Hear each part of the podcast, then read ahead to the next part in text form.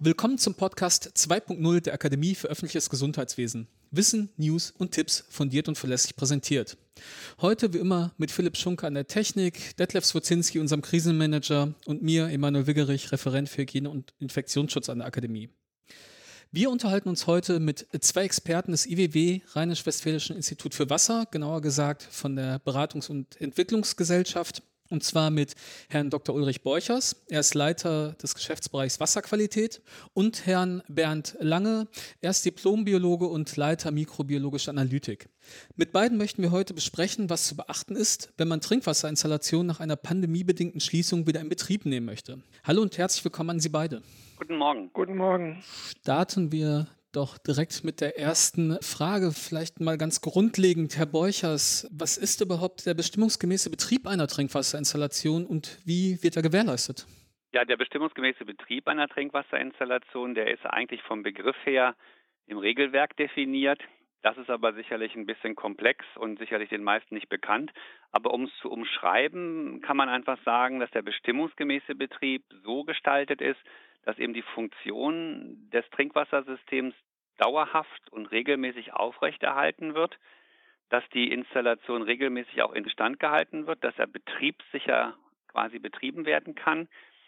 Und im Grunde genommen müssen dann auch regelmäßige Entnahmen von Trinkwasser stattfinden, gegebenenfalls eben, und das war in Pandemiezeiten der Fall, durch eben eine simulierte Entnahme von Trinkwasser. Soll also heißen, wenn man ein System längere Zeit stehen lässt und kein Wasser entnimmt, ist das nicht mehr bestimmungsgemäß. Es mhm. gilt ja sicherlich auch außerhalb der Pandemiezeiten. Jetzt äh, sprachen Sie gerade das Regelwerk einmal kurz an. Können Sie unseren ZuhörerInnen vielleicht ganz mal grob sagen, was zum Regelwerk gehört? Weil da gibt es ja verschiedene ja, Regelwerke, die dort beachtet werden müssen.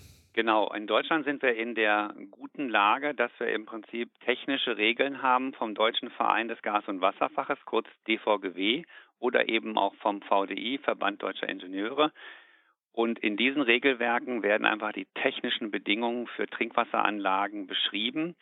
Das sind zum Teil aber natürlich Dokumente, die man kaufen muss. Aber gerade für diesen hygienisch sicheren Betrieb gibt es auch eine Version einer Trinkwasserempfehlung, die sich jeder Verbraucher, jede Verbraucherin runterladen kann aus dem Netz. Ja, dann würde ich gerne übernehmen, Herr Lange. Was bedeutet es denn und welches sind wirklich die praktischen Auswirkungen, wenn man eine Trinkwasserinstallation vorübergehend stilllegt, zum Beispiel bei einer Betriebsunterbrechung in der Pandemie? Ja.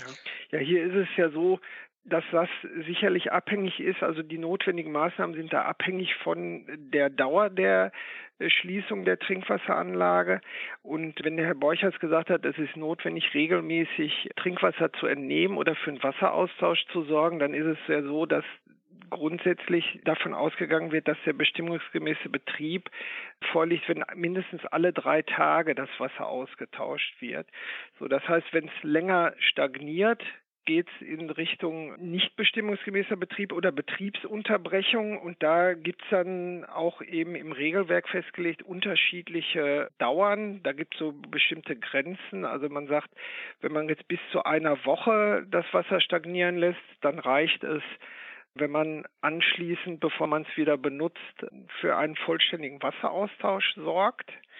Wenn die Stagnation länger als vier Wochen dauert, dann sollte man allerdings tatsächlich den Hauptabsperrhahn entweder hinterm Wasserzähler oder am Wohnungseingang, je nachdem, ob es eben das ganze Gebäude ist oder nur eine, ein bestimmter Teilbereich, dann zudrehen und das Ganze absperren und die Anlage gefüllt stehen lassen. Das hat dann aber zur Folge, dass man dann im Anschluss, wenn man dann nach einigen Wochen die Anlage wieder in Betrieb nehmen will, auch das ganze System spülen muss und hier gibt es dann bestimmte Vorgaben. Da geht es dann eben nicht nur um einen Wasseraustausch, sondern es geht darum, dass man auch mit hohen Fließgeschwindigkeiten dann Ablagerungen, Biofilme oder eben Partikel, die sich da abgesetzt haben, eben mobilisiert und aus der Anlage ausspült. Und da geht man davon aus, dass man dafür Fließgeschwindigkeiten braucht die mindestens zwei Meter pro Sekunde betragen. Also ab dieser Geschwindigkeit mobilisieren sie dann lose Ablagerungen in dem System und tragen die aus. Da ist es sicherlich auch sinnvoll, wenn man für diese Maßnahme dann die Perlatoren da abschraubt, damit die, diese ganzen Ablagerungen nicht in diesem Strahlregler oder der heißt ja im Volksmund eben Perlator hängen bleiben. Und diese hohen Fließgeschwindigkeiten kann man erreichen, indem man eben gleichzeitig verschiedene oder alle Entnahmestellen in dem System öffnet. Also über so eine Gleichzeitigkeit der Entnahme erhöht man natürlich die Fließgeschwindigkeit.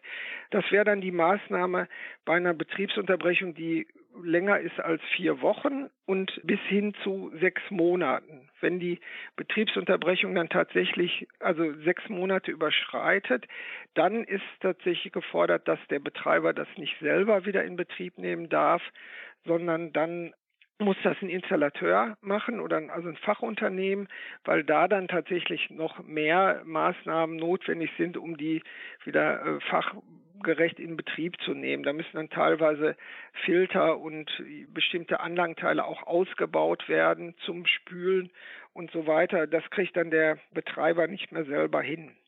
Und vielleicht noch abschließend, es ist auch so, bei einer Betriebsunterbrechung, die mindestens sechs Wochen beträgt, muss auch vor Wiederinbetriebnahme eben eine Trinkwasseranalyse vorliegen, die eben zeigt, dass das System jetzt wieder mikrobiologisch in Ordnung ist.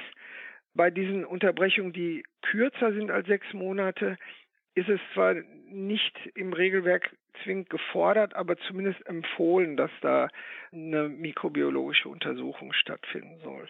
Das kann im Übrigen das Gesundheitsamt auch jederzeit anordnen, wenn es weiß, hier haben wir ein Gebäude, wo Stagnation war und das ist sowieso schon eine alte marode Installation, da haben wir Bedenken, dann kann das Gesundheitsamt das zur Wiederinbetriebnahme auch anfordern, ohne dass jetzt die sechs Monate überschritten sind. Hm. Ja, vielen Dank erstmal lange für die ganzen Infos. Jetzt haben Sie ja die Betriebsunterbrechung und gleichzeitig auch wieder die Inbetriebnahme, also die Wiederinbetriebnahme uns einmal dargestellt. Warum ist das so komplex und so kompliziert? Also welche hygienischen Probleme können sich ergeben, wenn ich jetzt einmal den Betrieb unterbreche und vielleicht die Wiederinbetriebnahme einfach so vornehme, ohne diese ganzen Vorgaben, die Sie vorhin geschildert haben? Ja, es ist ja so, dass sich immer Mikroorganismen in allen wasserdurchflossenen Systemen befinden. Und die befinden sich ja normalerweise auf der Wand der Rohrleitung und der Einbauteile.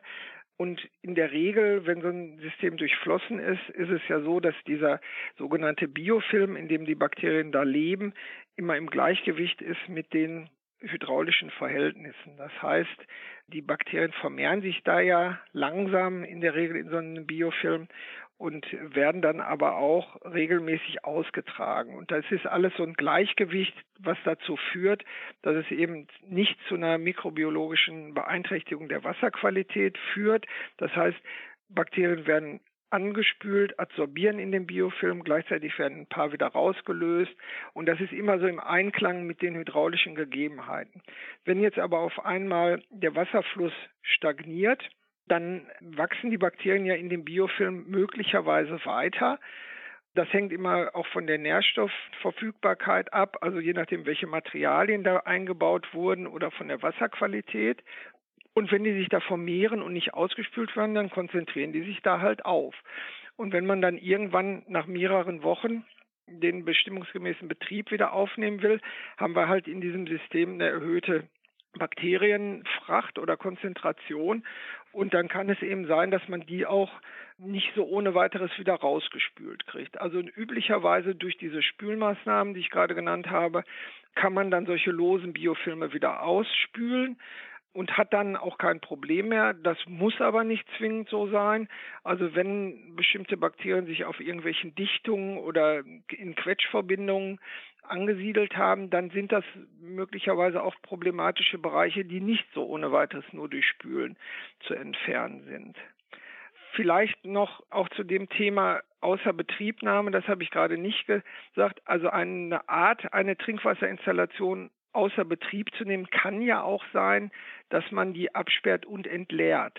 Da wird aber in der Regel von abgeraten, da sie in dem Falle zwei verschiedene Effekte noch haben können. Also zum einen ist es ja so, wenn Sie so eine Trinkwasserinstallation entleeren, die bleibt ja feucht eben, also die ist ja nicht trocken. Und dann haben sie zwei Faktoren, einmal die Feuchtigkeit, einmal Sauerstoffeintrag, weil da jetzt Luft in dem System ist. Und das hat dann zwei Effekte zur Folge. Zum einen kann es in metallischen Installationen zu Korrosion kommen.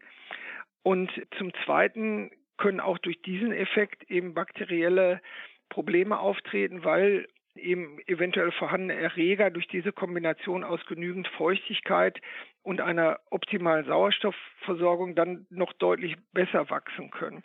Und deshalb rät man eigentlich davon ab, solche Trinkwasserinstallationen zu entleeren. Das war ja jetzt schon sehr, sehr speziell, Herr Lange. Herzlichen Dank dafür, weil das geht wirklich so in die Tiefe. Ich würde jetzt gerne mal einen Schritt zurück machen und Sie äh, fragen, Herr Borchers. Wir haben ja nur auf der einen Seite die Gesundheitsämter, die, wenn Probleme da sind oder wenn Anordnungen zu treffen, tätig werden. Auf der anderen Seite haben wir ja jetzt die, die wirklichen Nutzer Trinkwasseranlage, Hotels, Sportstätten oder so. Das Spektrum war jetzt ganz vielfältig in der, in der Pandemie. Und wir sind ja nur in Deutschland, da gibt es ja bestimmt Meldeanzeigepflichten für Betriebsunterbrechung, Wiederinbetriebnahme und, und, und. Es wäre vielleicht ganz gut, wenn Sie da einfach mal darstellen, wer hat denn da welche Pflichten und wie kann man das auch pragmatisch jetzt mal umsetzen, dass da wirklich auch im Interesse des Gesundheitsschutzes alles so läuft, wie das sein soll. Im Grunde genommen geht das ganze Jahr in Deutschland nach nur einer Verordnung, das ist die sogenannte Trinkwasserverordnung und die hat im Grunde genommen einen Paragraphen, das ist der Paragraph 13, wo die Anzeigepflicht genau geregelt ist, wo der Betreiber einer solchen Installation die Pflicht hat, bestimmte Aspekte dem Gesundheitsamt anzuzeigen. Aber hier ist das Hauptproblem eben, dass die meisten Personen, über die wir hier gerade reden, gar nicht wissen, dass sie Wasserversorger sind und dementsprechend wissen sie auch nicht, dass sie als Wasserversorger der Trinkwasserverordnung unterliegen und kennen die dann auch so gar nicht. Das heißt, es besteht gar nicht die Situation, dass die Leute wissen, dass sie bestimmte Pflichten haben. Und das ist eben das große Problem. Ansonsten ist der Paragraph, der die Anzeigepflichten regelt, eben recht eindeutig. Der regelt eben ganz klar die bestimmten Fristen, wann sie eine bestimmte Veränderung in ihrer Trinkwasseranlage dem Gesundheitsamt mitteilen müssen. Das, wie gesagt, ist den Leuten einfach schlichtweg gar nicht bekannt. Ja, da müsste man sich doch aber jetzt eigentlich Gedanken drum machen, wie kann das besser kommuniziert werden? Was, was können wir da tun? Wir wissen alle, der ÖGD ist überlastet. Von ihm aus das zu kommunizieren, ist im Augenblick sicher schwierig. Gibt es andere Träger, andere Verbände, Einrichtungen, die da aktiv werden könnten, um da auch ein Problembewusstsein zu schaffen? Also grundsätzlich ist es schon so, dass bestimmte Berufsverbände, also Heizung, Sanitär, Klima und auch auf anderen Webseiten schon auch die Hoga hat da auch was gemacht im Hotelbereich und so. Also schon so, dass die Berufsverbände oder auch andere Organisationen öffentlich auf den Seiten darauf hinweisen, dass es da bestimmte Pflichten gibt. Das ist schon der Fall. Aber wir müssen uns halt schon auch Gedanken machen, wie dann wirklich dafür gesorgt wird, dass die Leute die Sensibilität dazu bekommen. Wie gesagt, wenn man da mal googelt, findet man eigentlich eine ganze Menge und dann sind sie relativ schnell am Ziel und wissen auch ungefähr, was sie da zu machen haben oder zumindest erkennen sie mal das Problem. Aber auf die Idee, mal nachzugucken, dass man vielleicht was machen müsste, da muss man erstmal drauf kommen. Und insofern sind halt alle möglichen Aufklärungsformate, welche auch immer das sein mögen, sind dann natürlich nützlich, um den Betreibern, wenn man so will, erstmal anzuzeigen, dass sie da Pflichten haben und dass die Pflichten auch wirklich mit gesundheitlich ernsten Auswirkungen verbunden sein können und dass sie deswegen auch was zu tun haben.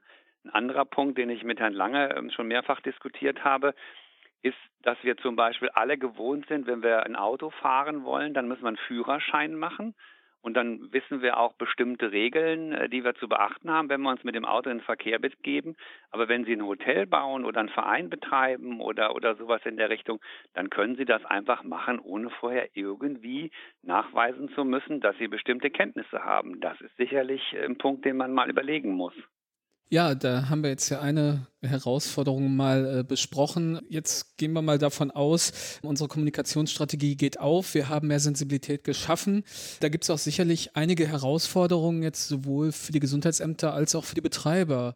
Da würde ich gerne mal ja, Ihre beider Meinung hören und nochmal mit Herrn Borchers beginnen. Also auf jeden Fall, das hatte ich ja gerade in dem vorherigen Beitrag schon gerade gesagt, sehe ich die Herausforderung eben tatsächlich so, dass sicherlich Gesundheitsämter, wenn denn mal wieder etwas mehr Normalbetrieb herrscht, einfach auch im Rahmen von Informationsmaßnahmen mal darauf hinweisen, dass es bestimmte Pflichten gibt.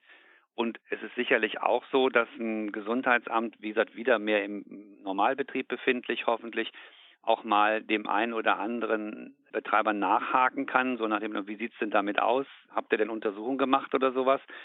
Und die Betreiber im Endeffekt, da ist eben tatsächlich so, dass es eben wichtig ist, etwas zu etablieren, dass man mit der Inbetriebnahme einer Installation, wenn man zum Beispiel eine neue Installation hat, einfach auch darauf hingewiesen wird, dass man damit dann bestimmte Pflichten hat. Also der, der springende Punkt ist eben, man muss es wissen, dass man ein Problem hat. Hätten Sie vielleicht praktische Tipps dazu, wie man es besser umsetzen kann, bevor Herr Lange dazu vielleicht auch was sagt? Gerade gesagt, das wäre sicherlich zu überlegen, ob es bestimmt an irgendeiner Stelle einen Aufhänger geben könnte, wo einfach jemand zeigen muss, dass er bestimmte Grundkenntnisse hat, wie mit, mit sowas umzugehen ist.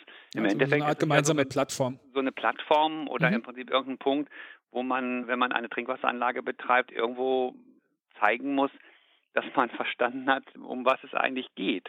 Da muss ja nicht nur Wasser rauskommen aus dem Hahn, sondern sie dürfen auch quasi als Betreiber niemanden in seiner Gesundheit schädigen. Und das ist ein Punkt, der einfach vermittelt werden muss. Herr Lange, wie stehen Sie dazu? Naja, also ich, da habe ich so zwei Anmerkungen noch zu. Also das eine ist ja, dass auch grundlegend für öffentliche Gebäude, über die sprechen wir ja jetzt, wenn wir über Hotels, Sportstätten, Schulen und so weiter sprechen, ist natürlich auch das Gesundheitsamt in der Pflicht.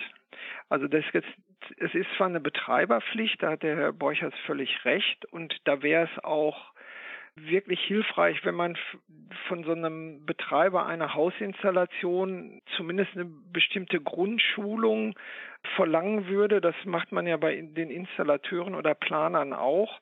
Und ein Betreiber einer Hausinstallation, der muss sicherlich nicht so eine umfangreiche Schulung haben, aber da wäre durchaus, sagen wir, sinnvoll, wenn der eine kurze Einweisung nachweisen muss, dass er über seine Pflichten belehrt wurde.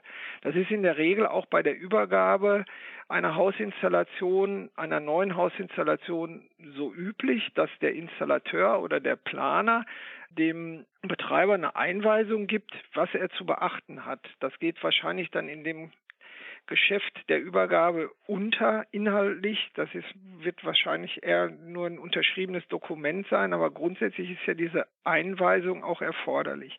Das andere, was ich sagen wollte, ist, dass das Gesundheitsamt ja auch nicht ganz außen vor ist. Nach Paragraph 18 ist ja das Gesundheitsamt auch dafür zuständig, die öffentlichen Wasserversorgungsanlagen zu überwachen. Und jetzt ist es natürlich so, im Rahmen der Pandemie ist es sicherlich auch da so, dass die Gesundheitsämter völlig überlastet sind und das gar nicht gewährleisten können. Und das haben, da haben wir natürlich einen Sonderfall. Also insofern, der Betreiber meldet seine Anlage nicht ab, wenn er die außer Betrieb nimmt und der meldet das auch nicht vorher wieder an. Das ist ja auch fraglich, ob das notwendig ist. Wenn wir einen Bundeslockdown haben oder eine Bundesnotbremse und alle Hotels müssen schließen, dann ist ja fraglich, ob diese Meldepflicht in dem Falle noch Sinn macht. Und ob es hilfreich ist, wenn die Gesundheitsämter dann da schubkarrenweise mit irgendwelchen Anzeigen zugeschüttet werden. Andererseits ist es dann natürlich so, dass am Ende, wenn vielleicht wieder Ruhe einkehrt, die Gesundheitsämter auch mal schauen sollten, wie viele Hotels haben wir denn und haben die denn alle jetzt nach Beendigung der Pandemie schon mal über eine Untersuchung gezeigt, dass da wieder alles in Ordnung ist? Und das ist sicherlich auch ein Punkt, der eben abhängig von der Personallage in den einzelnen Untersuchungsämtern da so ein bisschen untergeht. Ne? Die Nachverfolgung, ob die Betreiber der öffentlichen äh, Trinkwasserversorgungsanlagen da ihren Pflichten nachkommen. Grundsätzlich obliegt diese Kontrolle den Gesundheitsämtern. Ja, ich glaube, das ist den Ämtern sehr wohl bewusst und Sie hatten ja gerade nochmal den Sonderfall der Pandemie geschildert und ich finde persönlich, dass man gerade in so einem Sonderfall auch mal an die Eigenverantwortung der Betreiber letztendlich appellieren darf und da fand ich Ihren Vorschlag nicht schlecht, ob man da vielleicht mal Betreibereinweisung oder Schulung darüber halt künftig nachdenken sollte. Ja, an dieser Stelle möchte ich mich bei Ihnen recht herzlich bedanken für diesen ja fachlich doch sehr tiefen Einblick und aber auch ähm, viele praktische Tipps, die wir hoffentlich den Zuhörerinnen jetzt geben konnten. Und vielen Dank, dass Sie die Zeit für uns genommen haben. Ja, ebenfalls. Vielen Dank, dass wir das mal loswerden durften. Herzlichen Dank. Ja, danke. Auch. Ja, dann herzlichen Dank auch von meiner Seite und machen Sie es gut miteinander. Tschüss. Ne? Ja, Tschüss. Tschüss.